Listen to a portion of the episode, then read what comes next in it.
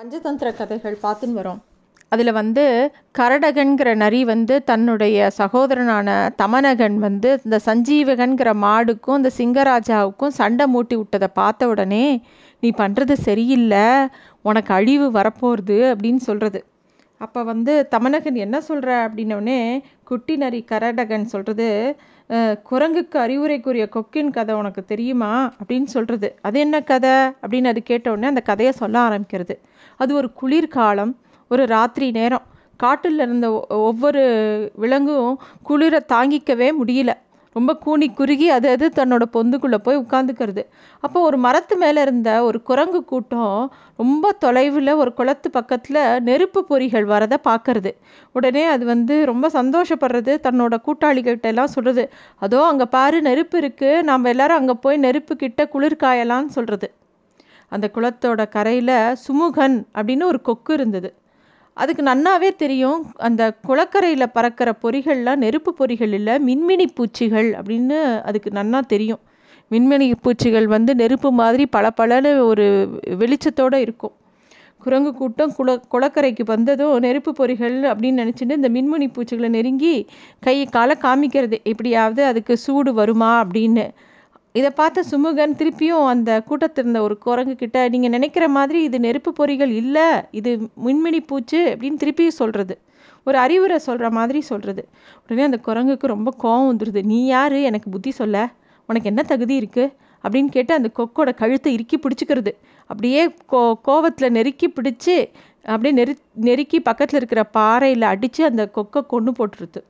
அதனால் தீயவர்கள் அதாவது புத்தி இல்லாத தீயவர்கள் கிட்ட போய் நம்ம ஏதாவது புத்தி சொன்னோன்னா நமக்கே அது துன்பமாக முடிஞ்சிடும். அப்படிங்கிற ஒரு விஷயத்த இந்த கரடன் கரடகன்கிற நரி வந்து தன்னுடைய சகோதரனான தமனகனுக்கு சொல்கிறது இதை கேட்ட உடனே ரொம்ப பயம் வந்துடுத்து அந்த நரி தமனகனுக்கு.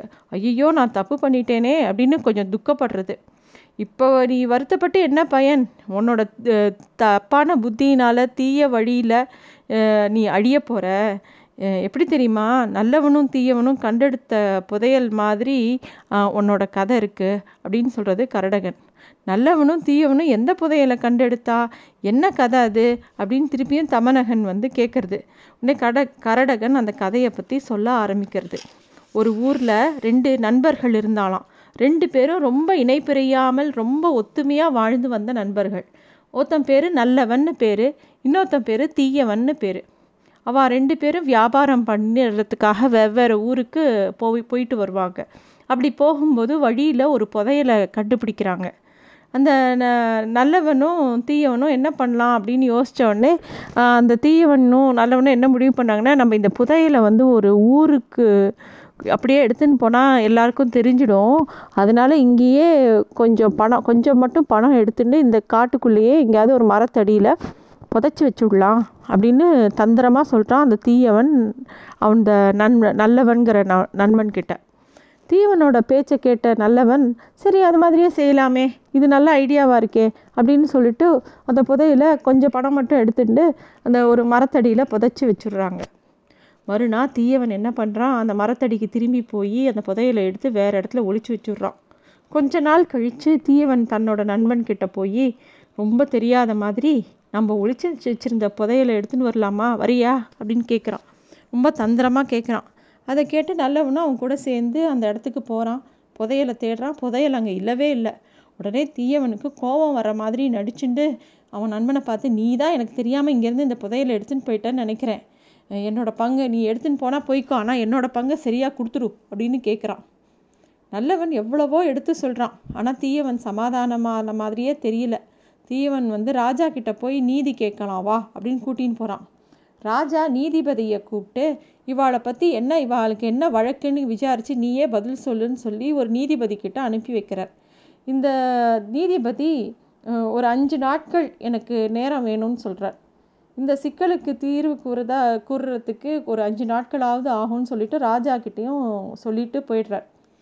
ரெண்டு பேரும் நடந்த என்னெல்லாம் நடந்தது அப்படின்னு சொல்லிட்டு அந்த நீதிபதி கிட்ட சொல்லிடுறா. தீயவனும் நல்லவனும்.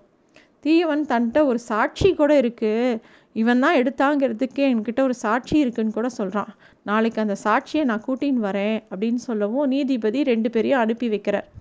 தன்னோட வீட்டுக்கு போன தீயவன் என்ன பண்ணுறான் தன்னோட அப்பா கிட்ட போய் அப்பா நீங்கள் நாளைக்கு எனக்காக பொய் சாட்சி சொல்லணும்.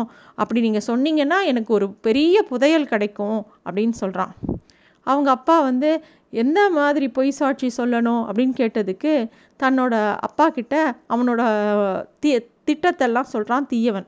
நீங்கள் நாளைக்கு அந்த மரத்தடியில் உள்ள ஒரு பொந்து கிட்ட நின்று மறைவாக உட்காந்துக்கோங்க நான் அந்த நீதிபதியும் என் நண்பனையும் இன்னும் கொஞ்சம் பேரையும் அழைச்சின்னு அங்கே வருவேன். நீதிபதி அந்த மரத்துக்கிட்ட அந்த புதையில யார் கொண்டு சென்றதுன்னு விசாரிப்பார்.